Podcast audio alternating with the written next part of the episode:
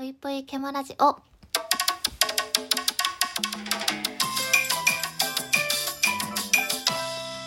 皆様こんばんぷいケムシです。あのー、ギャップを狙いたいですね。うん。ギャップ萌えってやつを狙いたい。というか、あ、それ、ギャップだね。あ、こういうところあるんだ。いいじゃん。って言われたいです。あの、最近、下着をね、買いに行ったんですけど、まあ、下着屋さんに行くとさ、まあ、いろんな色の下着だったり、まあ、いろんなデザインの下着がたくさん売ってるわけですよ。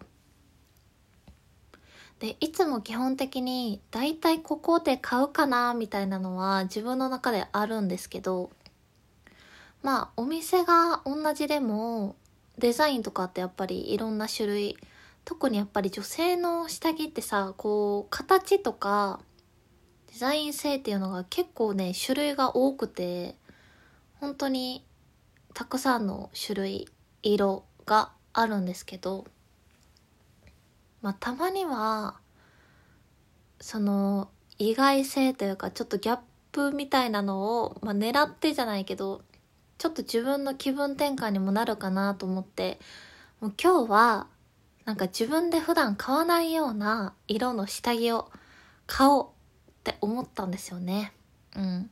そう心に決めて下着を買いに行ったにもかかわらず、買えませんでしたね。これなんでなんですかね。まあ、あったんですよ。普段自分では買わないような下着。あったんですよ。あったんですけど、やっぱり自分でお金出して買うってなるとさ、可愛い。これがいい。この色が好き。このデザインが好き。えー、なんか着心地が良さそうとかさ、やっぱりそういうので選んじゃうじゃないですか。ってなると、こう、自分で買わないようなやつをわざわざ買うってなるとね、可愛い、可愛くないのに買うの嫌だってなっちゃうんですよね。いや、本当にあの、女性の方たちって下着どうしてるんですかね？あの、見る機会がないんでわかんないんですけど、その、男性の方からすると、なんか、意外なこう、色の下着をつけてるのにドキッとするとかさ。まあ、それは別に下着以外の問題でも、あ、なんか意外な趣味とかがあって、ギャップ萌えとかさ。その世の中に、ギャップっていう言葉が出だしてから、なんかギャップ萌えがないと、まあダメというか、こう、ギャップがあった方がいいみたいなこう風習があるじゃないですか。でもよくよく考えてみたんですよね。私、人に、あ、それギャップだね。え、意外だね。って言われること、全然なくて、なんか、全部想像されてる通りなんですよね。うん。悔しいですよね、正直。やっぱり、毛虫だってこんなところあるんだぞ、とかさ。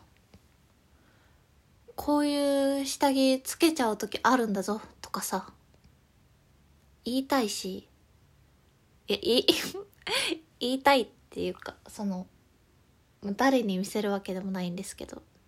なんかそう、ギャップを狙いたいにもかかわらず、自分の中でのギャップがなくて、なんか、もやもやしましたね。うん。皆さんはギャップありますか？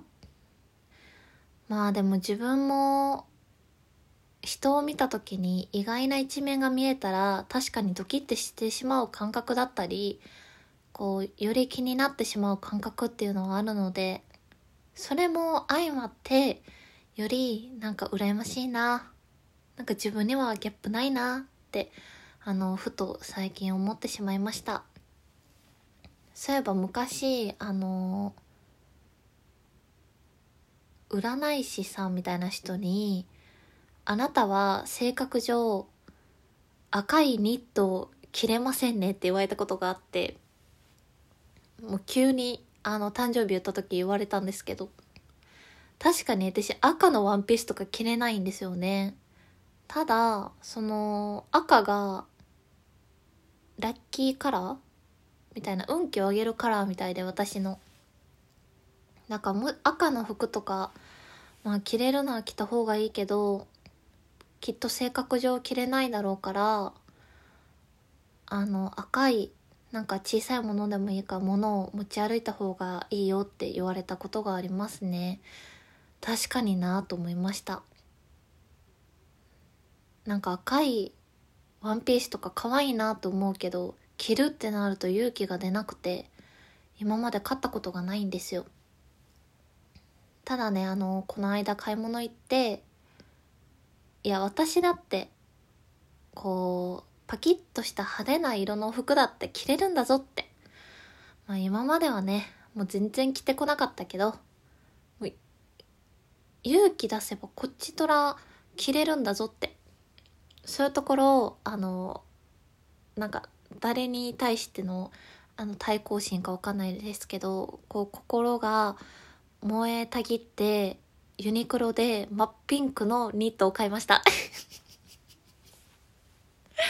真っピンクのニットを買いましたね。そんなニット今まで着たことないんですけど。あの真っピンクのニット着てさっそうと歩いてる女の子素敵だな。なんか派手な色の服とかを着てこうかっこよく歩いてる人いいなって思ってた気持ちが、まあ、我慢できずに自分だってやる時はやるぞって。着れる時着れるぞってって思いながらあの買ってしまいましたね。あの買ったからには勇気を出してこれから着ようと思います。めちゃめちゃ可愛い色だったんですけどね。というわけでギャップないなギャップ欲しいなって思ったそんな日でした。皆さんはこういうとこギャップだねとか誰かのギャップにドキッとした経験ありますでしょうか、えー、ありましたらねよかったら私に教えてくださいというわけでいつかいつかギャップを狙えるようなそんな下着を買いに行きたいなと思いますそれでは本日も聴いていただいてありがとうございました。皆様おやすみなさい。ぷいぷい。